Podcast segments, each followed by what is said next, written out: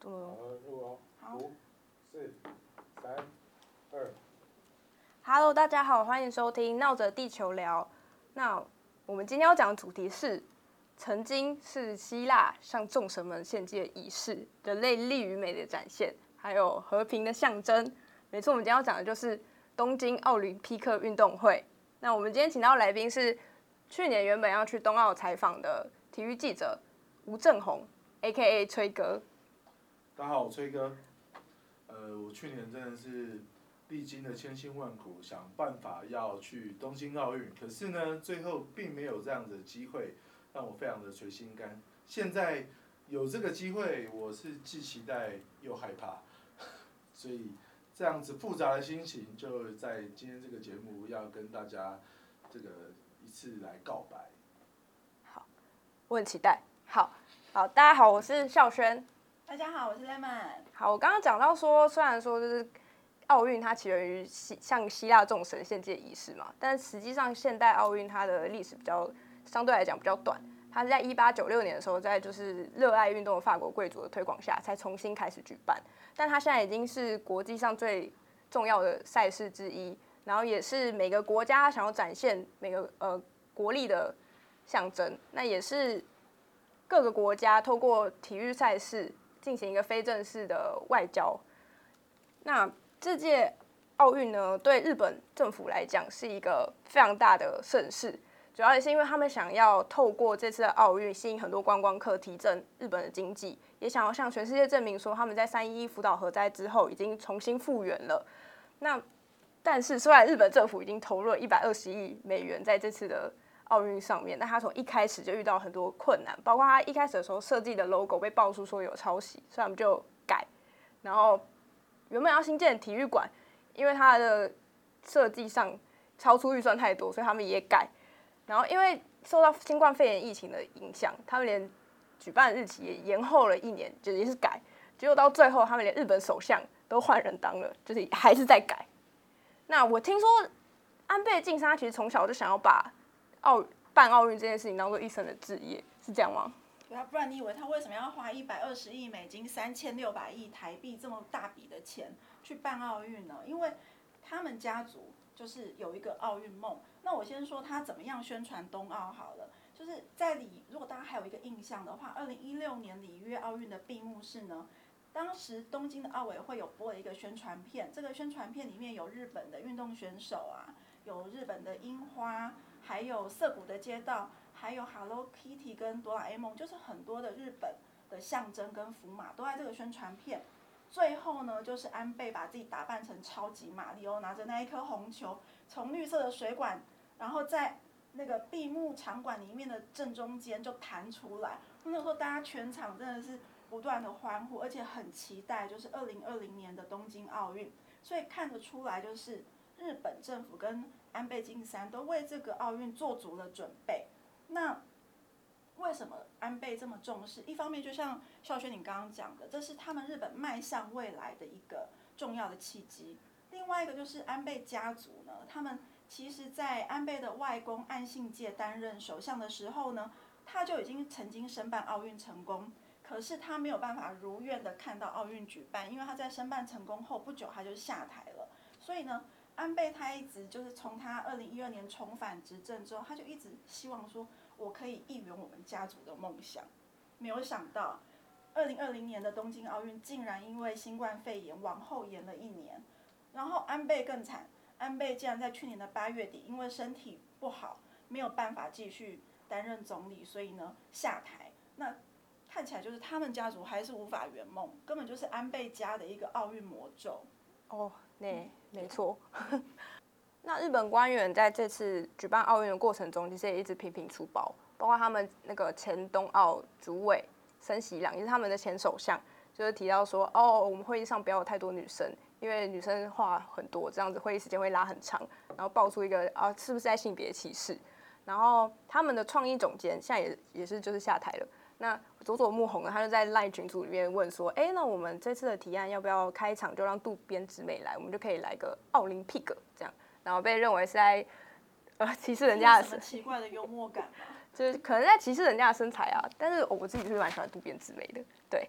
那我刚刚也有提到说，奥运是被当成一个非正式的外交平台嘛。那其中一个例子就是2018年的韩国平昌冬奥，那个时候北韩跟南韩他们一起组了一个女子冰球队，然后北韩的领导人金正恩的妹妹金宇镇也有到平昌来，然后跟南韩总统文在寅一起见面，然后也促成了同年的川普跟金正恩的会面，这样，所以这次北韩他32年以来首次宣布说，哦，我不参加夏季奥运。虽然说是考量到说，疫情很严重，我想要保护运动员的安全，但是韩联社也说，也有可能是因为北韩近期发生导弹，然后引来日本的谴责，变成日朝双方的关系非常紧张。那因为最近朝鲜半岛非常不平静嘛，那中国跟美国的关系又恶化，然后中国不断地拉拢南韩，因为你知道朝鲜一直都跟中国是很好的朋友，对，所以呢，当然也是希望说东京奥运能够顺利举办。然后北韩因为目前现在奥运的委员会是说，他们现在还没有收到北韩他们正式的退赛申请这样，所以他们还是有可能会去参赛。那还是希望说，就是奥运能够发挥它的那个 peace 的精神，带给大家就是一个和平的世界这样。不过最近东京的疫情又爆发了，对不对？我记得这几天就是看新闻上面有说，就是确诊的人数又变多了，所以或许最后还真的是有不少国家会因为疫情的关系也不会成行，因为大家也会担心，运动员也会担心说，我去那边我染疫了怎么办？我的运动生涯就要就此告终了嘛。那郑红你去年原本要去采访嘛，刚有讲，结果你突然就因为这延期不能去，结果今年的疫情又看起来又有点好像要爆这样，能不能去也不知道，你可以跟我们分享你的心情。其实去年大概我们因为东京奥运要去采访之前的话，其实它还是有名额限制的，因为第一个它在亚洲嘛又近，然后所以各报其实都希望可以去采访。那最后我们是用。甚至先用分配完之后，最后我们甚至还要用抽签的，才能决定每一家可以去的人数。那其实由此可以看来，东京奥运是一个非常热门，大家很想要去采访的一个赛事。可惜就是遇到这新冠肺炎之后，我们那时候一开始听到消息的时候，非常的紧张，就是觉得那是不是可能我订的机票啊，或是我订的这些住宿，可能都要延档了。那东京奥运这边，其实最后我们得到决定的，就是说它要停办，其实是体育署这边的消息，甚至也是各个外媒他们都已经确定要停办。那从头到尾，其实东京奥委会也没有直接的跟我们讲说要停办，最后其实都还是透过奥会这样。那今年就是经过了去年这样子的一个洗礼之后，其实大家还是很紧张，因为。还是不知道会不会疫情会舒缓，还是有可能更严重。那我现在听到的是说，我们这边可能要去的人，你还要选择说你有没有播种，就是你要接种疫苗。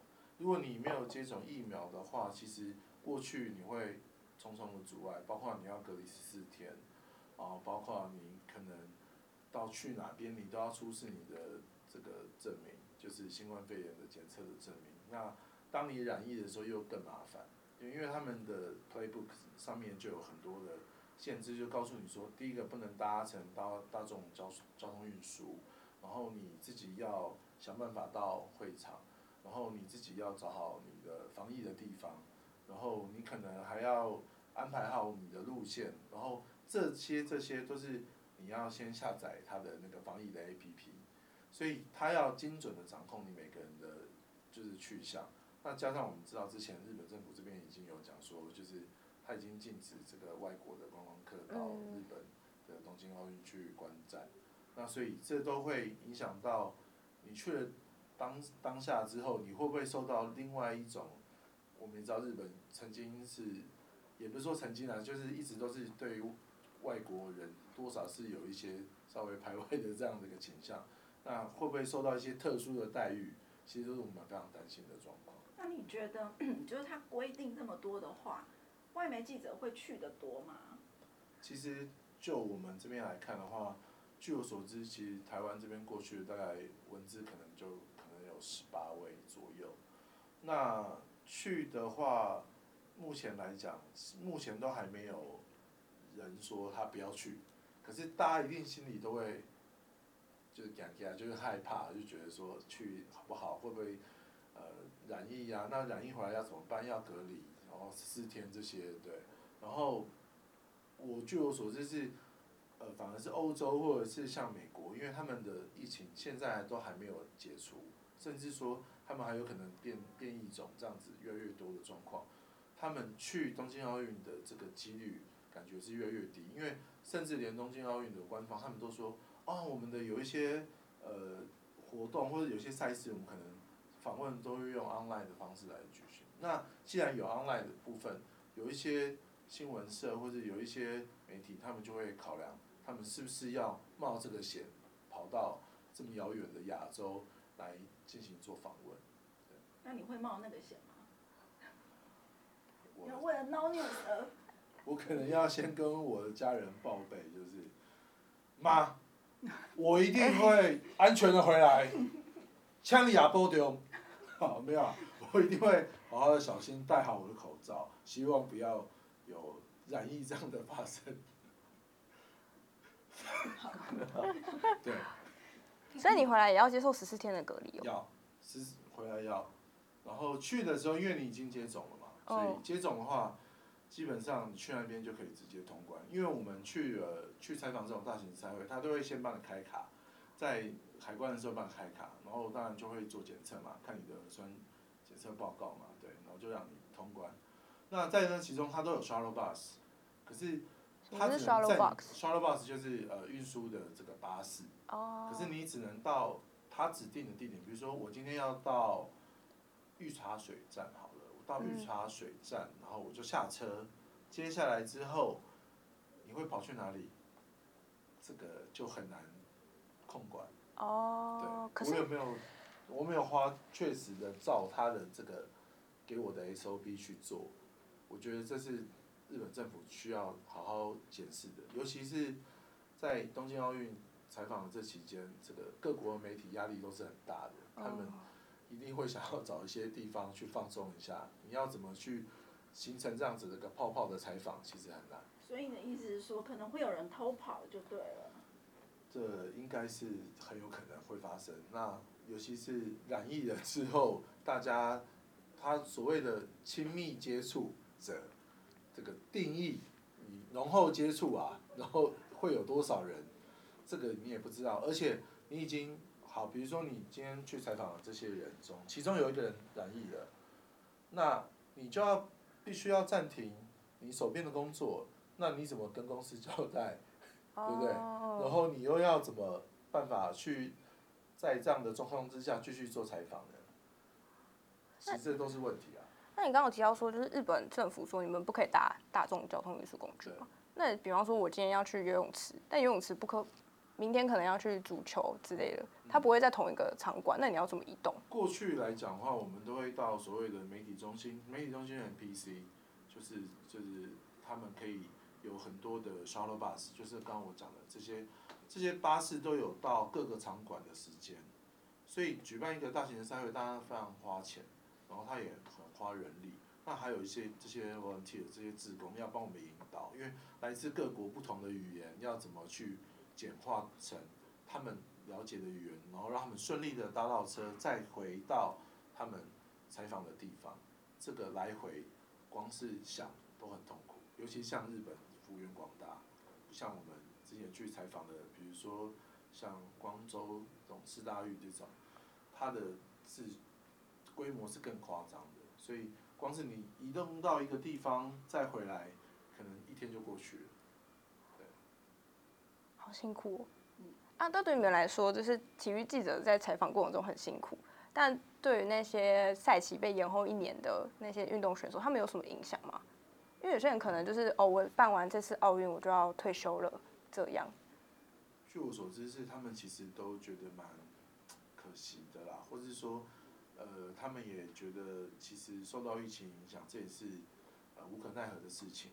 那对于像台湾的选手，其实会还是有怀抱的奥运的梦。比如说，我们举那个空手道的文姿云好了，他这一次的奥运对他来说就很重要，因为为空手道基本上不会在奥运可能再出现，可能就这一次了，或是棒球可能就这一次了，所以他当然是很希望可以来为国争光，甚至他有机会拿到牌嘛。可是对于其他的项目来讲，他可能会觉得我是不是要赌上这一次这个新冠肺炎跟他这个对抗呢？还是我要再沉潜一下，我还有机会？对。可是对于像戴资颖，或者是像一些其他的选手来讲，他可能就是这是我最后的一次出征，那我就是抱着这视死如归的决心，就一定要拿到牌。这也是对我自己一个 challenge 这样子。哦，但他们也要打针吗？要啊，他们都有接种这个疫苗。然后我听到的是，目前接种疫苗还有很多种状况，可能半夜发高烧，然后就是冒冷汗，然后甚至隔天就是没有食欲啊，就是很多种，甚至还有人就是要挂急诊这种状况。其实打疫苗说实在是，大家听起来好像很安全，可是实际上你做好防疫还是更重要。你不能因为你打了疫苗你就扣谁，就啊，那我就不戴口罩，这个不太可能。所以代表队他们是一起接种疫苗吗？据你所知。目前不是一起接种疫苗，因为一起接种疫苗的话，每个人他的时程不一样，他练习的也不太一样。他一定要，比如说他要出国之前，比如说像4月，我们知道郭婞淳他要去。参加亚锦赛，哦，那他就必须要先接种疫苗。那如果我是小戴资颖，那我现在还没有这个，我还没有要出国嘛，那我是不是这个，在我身体条件稍微比较好的时候，我来接种比较好，就不一定要跟大家一起接种。对。那正宏，我们对不起。哦，你说。我们这一次代表队最有机会夺冠的选手，就你所知有哪几位？你说金牌吗？前3名。前3名的话非常多啊，像羽球我们有周天成嘛，对，然后戴资颖，棒球我们也是有机会，如果我们打进去的话也是有机会嘛。那比如像射箭，哦，比如说像就举重，对，那甚至像射击的部分，我们都是有机会来争取牌，甚至有机会还有体操，李智凯。都是有机会拿到不错成绩，那下一次还会不会有这样子的机会再参加奥运？其实对他们来讲都是一个未知。对。为什么是未知？他们要先比赛其他的比赛才能够去奥运吗？你要参加奥运，你必须要得到足够的积分，你才有办法进去，就是我们所谓的，就是你要进去安全的名单里面。比如说像郭婞淳他为什么这次他还要再出去？他明明就是举重世界就是第一的这种的看展，可是呢，他去那边他不用下场比赛，基本上他只要参加他就已经进去奥运资格了。可他为什么还是要下去比？他是要让你们知道说，哦，我大概实力在哪里，你们的实力在哪里？我还是要知道各个项目的话，他们跟我的差距在哪里，所以他去比。某种意义是想要探底啊，那也不让人家抓到他自己的这个大概可以举多少的公斤数。哦。知己知彼才能百战百胜。哦，好。那你刚刚有提到说，就是你打完针之后出去，然后回来还是要再隔离，为什么？我们不是都打完针了吗？因为这就是我们国家的政策嘛，就是你虽然出国之后回来，我们还是小心为上嘛，我们还是要在自己家里做这个居家隔离的这个动作，因为你也不知道说在这个期间你在外面会接触到什么样的病毒，然后会不会有一些意外，它有可能有潜伏期，因为这个新冠肺炎的病毒是非常的狡猾，尤其在日本它有非常多的变异种。就像我在，因为我平常采访有时候会采访棒球的时候，我有问就是大阪来的教练，就是富邦悍将的古久保健二，他说在大阪他们非常非常的害怕，然后在东京也是，因为变异种实在是无法去抗拒。你可能觉得这个人检验的是阴性，可是隔天他可能就是阳性哦。哦。对，那你要怎么预防？你根本没有办法预防，所以就只能防好让自己做好防疫的这个状态，所以就是勤洗手、戴口罩，顶多就只能这样。对。那你出国前会买保险吗？一定要买保险，500块给他买下去。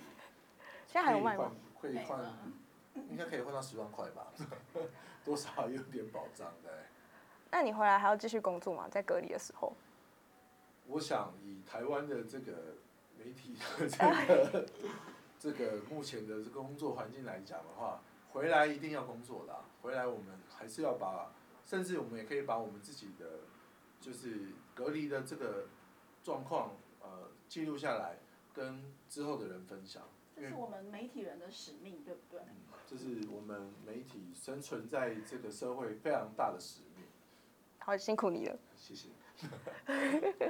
好，我觉得我们最后一趴不要讲，我们就直接收尾，因为上回我们讲了很多跟体育中华队有关的东西，我觉得那个还蛮有价值的。OK， 这样有 OK 吼。那就但等一下你要收个尾。哦，对吼。收尾我就拍你们两个就好，是他讲还是你们两个会讲？但是我们可不可以一起说中华队加油？这样子郑弘也可以进去。好，那就3个。好，就说下周再见之后就中华队加油。好。就是听完郑弘，我这样讲吗？好，